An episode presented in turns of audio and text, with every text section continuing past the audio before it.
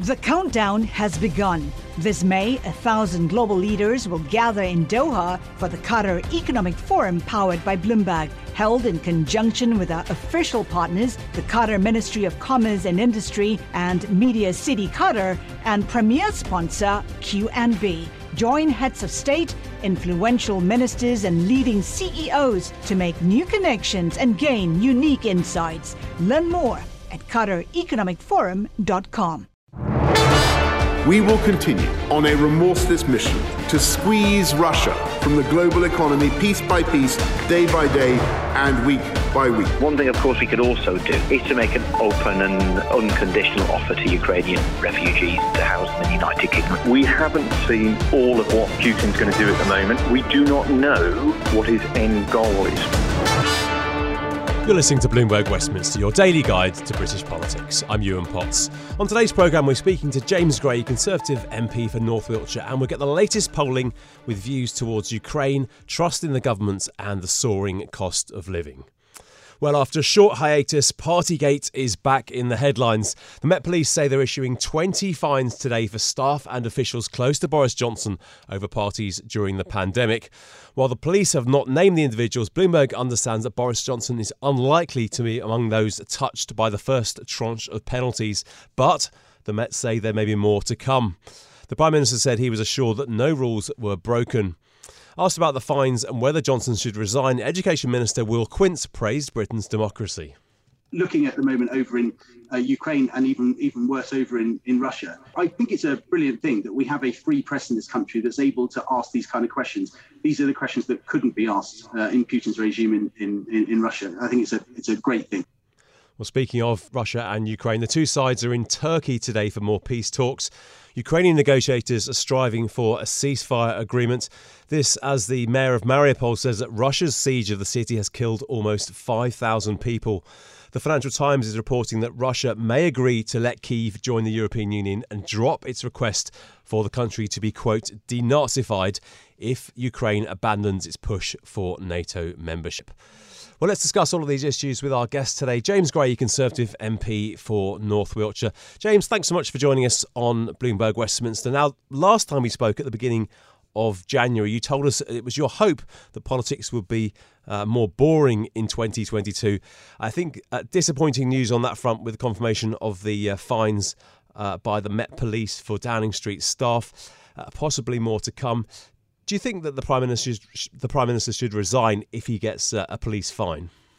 Well, how things have changed since that time and I hope that the world will be more boring, and uh, unfortunately not. The world's the most exciting, worrying place it has been for many years. And looking back over the last two or three years, a combination of the leadership battle, the gen- two general elections, uh, COVID, of course, uh, economic difficulties, uh, and the Ukraine, uh, this is really quite a quite a worrying time for the globe. On top of that comes this local difficulty uh, of the of Partygate. Um, these people were all civil servants, uh, having a glass of wine after their work, which they shouldn't have been doing. And if the Metropolitan Police issue them with um, uh, fixed penalty notices, then no doubt they'll pay them and apologise for having behaved in the way they did. They, they, they behaved incorrectly, as it now appears, um, and um, uh, they, they will pay the penalty. And if Boris Johnson gets one, what what what then? Well, we'll see. I mean, uh, you know, I, I don't suppose we don't. We have no idea at all whether or not he will get one. If he does, it's equivalent to a speeding fine. Uh, and I'm sure that if the, if the Prime Minister was given a speeding fine, he'd be embarrassed and apologise for it. He shouldn't be speeding and he shouldn't be taking part in any of these activities if indeed he did. Um, but it's not the end of the world. A time like this, when the uh, thousands of people are being killed and made homeless uh, in Ukraine, a time when the economy is looking very difficult as a result, when we're still fighting COVID around the world. At a time like this, I'm not sure that a fixed penalty notice for a, a party a couple of years ago necessarily is all that important. But it is a bit more serious than a speeding fine, isn't it? These were the rules which were put in place, with rules which caused a lot of people a lot of hardship and, and suffering. And there were rules made by the government, made by Boris Johnson, which uh, it's alleged he then broke. Well, that's perfectly true, but then so are speed, so are speed limits. They're put in place by the government for very good reason to make sure that our streets and roads are safe. And if you drive at 100 miles an hour down the motorway, you will certainly get a ticket, and very probably be banned. Uh, I'd have thought of you going that fast.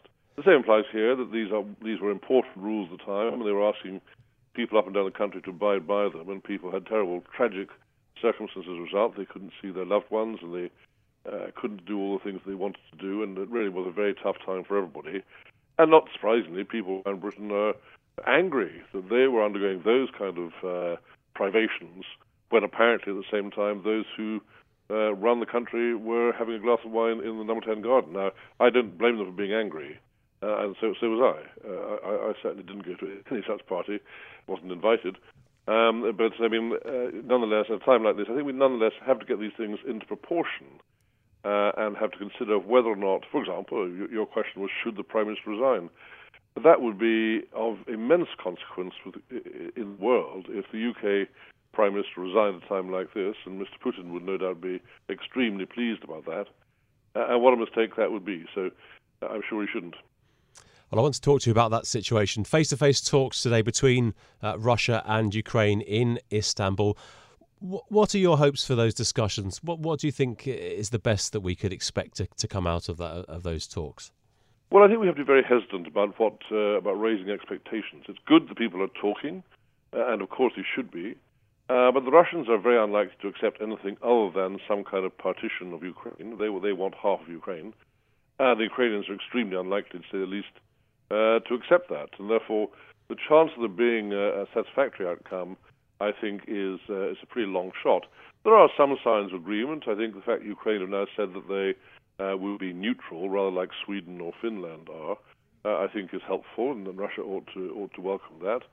Um, their their price in return is they want to join the European Union. I'm sure that Russia won't like that. So I'm glad we're having these talks, but let's not place too much store by them because as they happen, Russia are still raining down missiles on innocent civilians in the towns across Ukraine, and it's a terrible situation. Do you think we've we've made positive uh, momentum in the right direction? With it, it sounds like there are some concessions over uh, over NATO, and there are, there are talks that that Russia is prepared. Uh, the suggestion that Russia is prepared uh, to compromise, although we don't know that for certain. Do, do you feel that we are moving in the right direction, or is it, it too premature to be to be that hopeful? Much too early to say. You can you really can't trust a single thing that Russia says. Uh, they said over the weekend that they were now retreating to Donbass and going to focus on Donbass. But meanwhile, they were busy shelling both Kiev and, and, and Lviv, uh, just outside Lviv. Um, so you really can't trust a single word they say.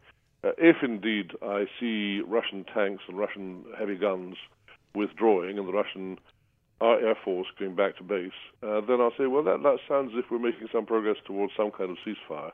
But right now, there's no sign of that at all, uh, and they're continuing with their absolutely disgraceful uh, activities, including deporting tens of thousands of people from Mariupol into camps in Russia. Well, this is simply it's a ma- massive war crime. 60,000 children deported uh, to Russia, to des- destinations that no one knows where.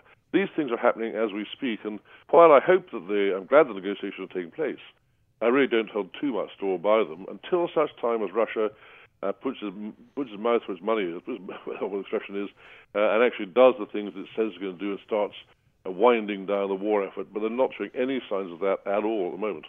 I want to ask you about a, a, related issue. It looks like there's been another delay to the UK's energy security strategy with reports of uh, disagreements in, in the cabinet. Do you think it was a mistake to put an effective moratorium on new onshore wind developments? Uh, you know, onshore wind is is a relatively cheap, particularly now given the cost of fossil fuels, is a relatively cheap uh, form of uh, energy production, uh, and uh, the, the government has has pretty much stopped doing it. Well, I want, I for one, am very glad that they have. People don't want uh, wind farms around their villages and across our countryside. And incidentally, right at the moment when the world food production is being reduced because of the situation in Ukraine, I'm very glad that we're using our fields to produce food uh, and not for energy purposes. I think wind farms should be offshore, where people couldn't, couldn't object to them. And I want to preserve the right of individual citizens to uh, object to any nearby uh, uh, wind farm onshore, just as they would do to any other industrial development might be that might be happening near their houses. I think that's a perfectly reasonable thing to do, and therefore I think the moratorium makes a great deal of sense. And what about on nuclear power? Reports of disagreements in the cabinet there over the uh, enormous cost of building uh, new nuclear plants. I'm a great supporter of small-scale nuclear plants up and down the country, which uh, Rolls-Royce, amongst others, are very actively involved in in building. I think that's the future. nuclear is the future. Whether we want a number of very large nuclear plants of the kind they're building near Bristol, or whether we want a whole series of smaller ones, is a, is a matter for experts to debate. Uh, but one thing's for sure, we must never again become dependent on Russia for our oil and gas and our energy. And indeed, we must uh, achieve what we promised to do at COP26. We've got to reduce the uh, carbon production to uh, net, net zero by 2050. And the way to do that is by having small scale nuclear plants. Of course, there's a debate to be had on this stuff. I mean, uh, both sides of the argument. Some would say uh, that let's let's abandon net zero. Others would say let's abandon carbon altogether. Others would say let's increase carbon because we're reducing what we can get from Russia. I mean, there are debates to be had about it, and I'm certain there will be very strong debates happening in cabinet, uh, uh, uh as you correctly say. But that doesn't mean saying that neither one side nor the other is correct. Uh, let's debate how to produce enough energy to keep our lights on and, and keep our our nation uh, prosperous, but do so while achieving the aims that we very properly agreed at COP26 in Glasgow only last uh, November. And just briefly on inflation, plenty of criticism for the uh, of the Chancellor for not doing enough to ease the pain of soaring prices. Boris Johnson says the cost of living crunch is the single biggest thing we're, ha- we're having to fix. Do you think the government can fix soaring inflation for people? Well, um, the inflation is a thing that we hadn't foreseen whatsoever. I mean, just uh, two or three months ago, we were all saying, "Oh, inflation's at zero and it's going to be there, well, less than two percent anyhow. It's going to be there for all time. Interest rates at zero, and that's absolutely fine." All of a sudden, we're facing inflation of a kind that we haven't seen in 40 years. I remember inflation getting up to 20 or 30 percent at one time, uh, and interest rates then went up to 15 percent briefly, if you recall. Uh, and um, I hope we're not going to see it again. But inflation is something; it's a, it's a disease, mm-hmm. a cancer uh, in the British economy or in the world's economy as a cancer we have to deal with.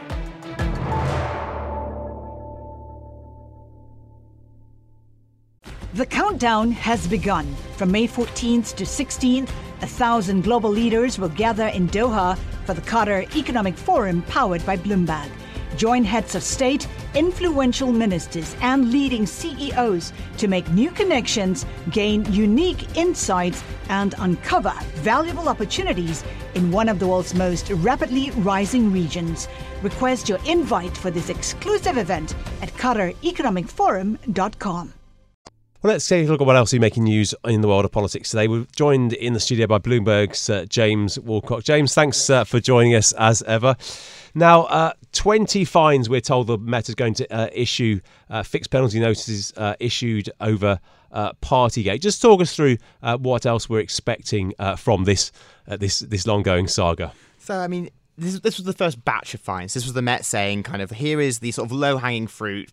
Either people who've maybe sort of straightforwardly admitted things in public, like some have actually, there were some tweets, uh, or have said in their sort of questionnaires that the Met formally provided to like people who are involved in these Downing Street parties. So that it doesn't mean there aren't more to come. In fact, there are almost definitely more to come because when the Met finalise their investigation is when the Sue Gray report that we've all been waiting for for months now will come out. For me, I think, Yuan, what this kind of finds today set out is that now it is unequivocal that people broke the rules, the law even, in Downing Street. And there are now three questions going forward to what that changes for Johnson. There is how far is he implicated? Is he going to be fined? Will he be interviewed by the Met? And what does that say for sort of previous statements he's made about rule breaking in the Commons? He's already said one of his first statements about down about the Downing Street parties was, to his knowledge, rules were not broken. So that sort there is now questions about how much he knew. He still is maintaining as a staff that he himself has not broken rules. Um, so then the second question, which I'm sure you might get into with your guest a bit later, is how has this changed public perception? Can the kind of fury of a month ago, which has magically died down, Johnson's been incredibly lucky with sort of the news flow here.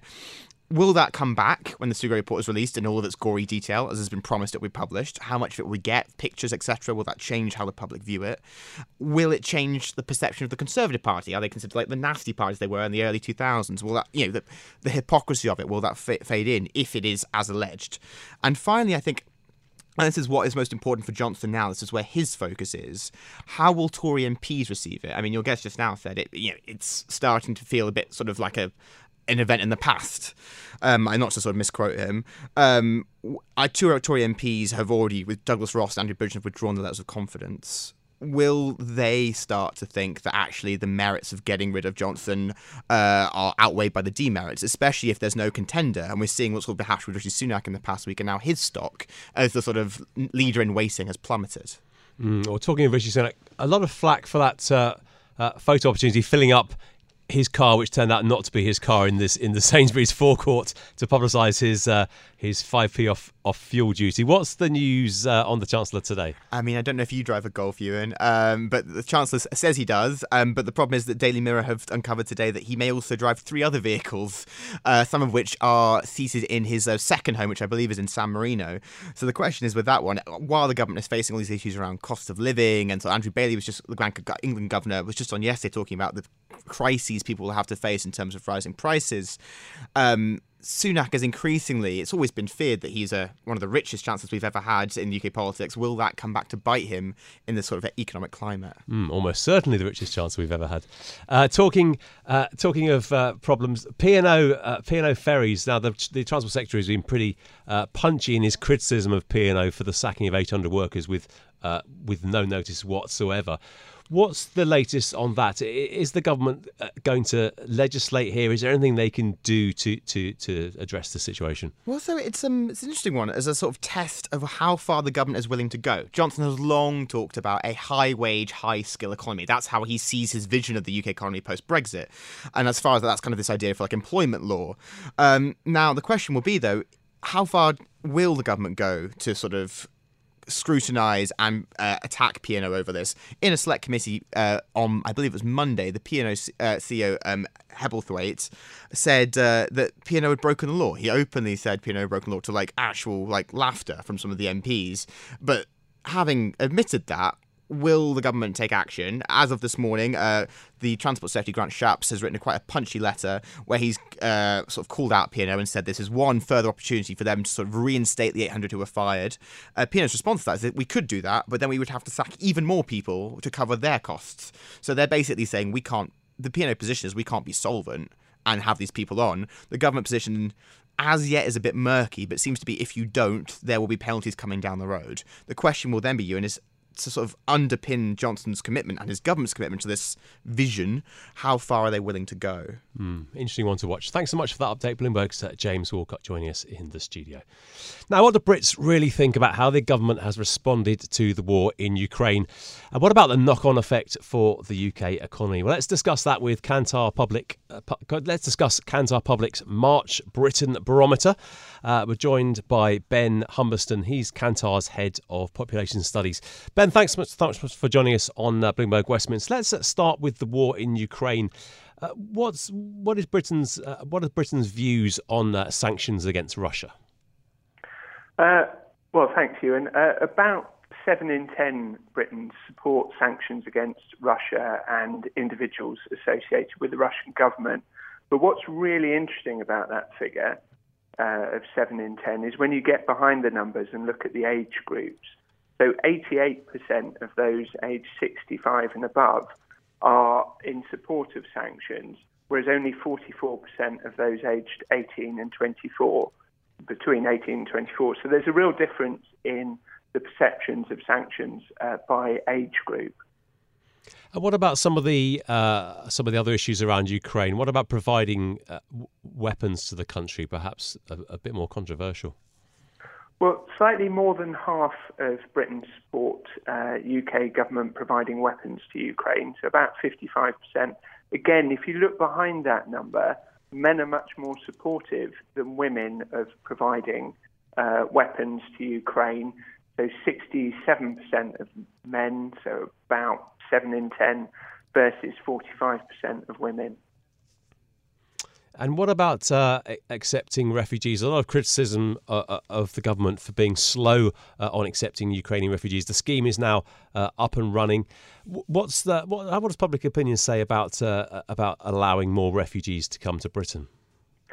Well, more than half of Britain support making it easier for refugees from Ukraine to come to Britain.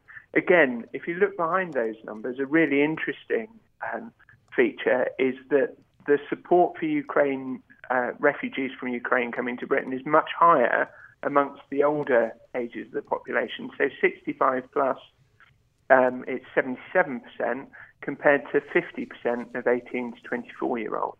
Mm, that's interesting. I think that's probably the reverse of uh, general views on on immigration. I want to ask you about uh, household finances and the rising cost of living. Broadly, how do Brits think that the economy is is doing at the moment? How do they think the government is, is handling the economy?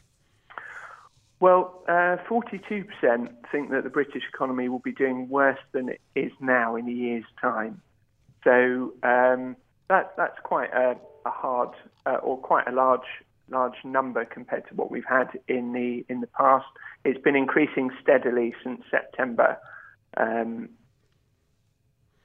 and it's the highest figure since since January um, of last year. So that's of 2021. So that's 42% think the economy will be doing worse. And what about when it comes to people's uh, views of their own household uh, finances uh, in terms of uh, coping with household bills uh, and the effect of, of rising prices on, on their individual circumstances? Well, perhaps unsurprisingly, um, given uh, people's experience at the moment and the, and the costs on the shelves and on the forecourts, over half of Britons, 54%, are finding it harder to meet their monthly household budget than they were a year ago and this is the highest level recorded since March 2012. So that's uh, you know, that's exactly uh, ten years. And just moving on to wider policy priorities, what do people say are the most important things that the government should be uh, tackling in the UK? I'm guessing uh, the economy and the cost of living is going to be pretty high up that list. Absolutely. Um, perhaps unsurprisingly, half of Britons think reducing the cost of living for households should be a, a priority for the UK government, and this is up uh, five percentage points on last month, reflecting the changes and the and the increase in inflation that we've seen. And what about people's um, job uh, se- job security? How do people feel uh, their how secure do people feel their jobs are? Uh, well, 21% of working Britons believe their job is less secure than it was a year ago, and only 15% believe their job is more secure.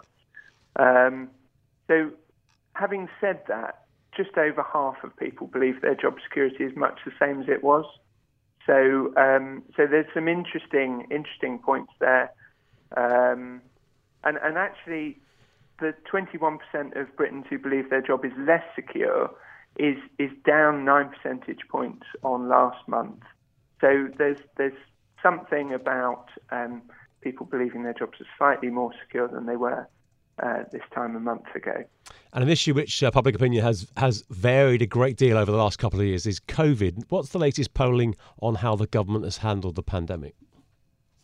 In terms of managing the, the COVID 19 uh, pandemic, um, around about half of Britons think the government has handled the pandemic um, poorly, uh, while 44% think the government has handled it well. And just to round off, just tell us, talk us through uh, overall voting intentions. What have you found uh, uh, when it comes to uh, how people would vote if there was an election uh, over the next few weeks? Uh, well, actually, um, so Labour have come down slightly in in voting intentions. They're currently at 36%. That's down three points on February 2022. The Conservatives have come up slightly, um, and they're now level pegging on 36%. That's that's two percentage point increase on um, on last month. But bear in mind the margins of error uh, around these could mean that, given that they're neck and neck, um, that there could be a difference there that hasn't been picked up. Bloomberg Westminster. Listen weekdays at noon on DAB Digital Radio in London.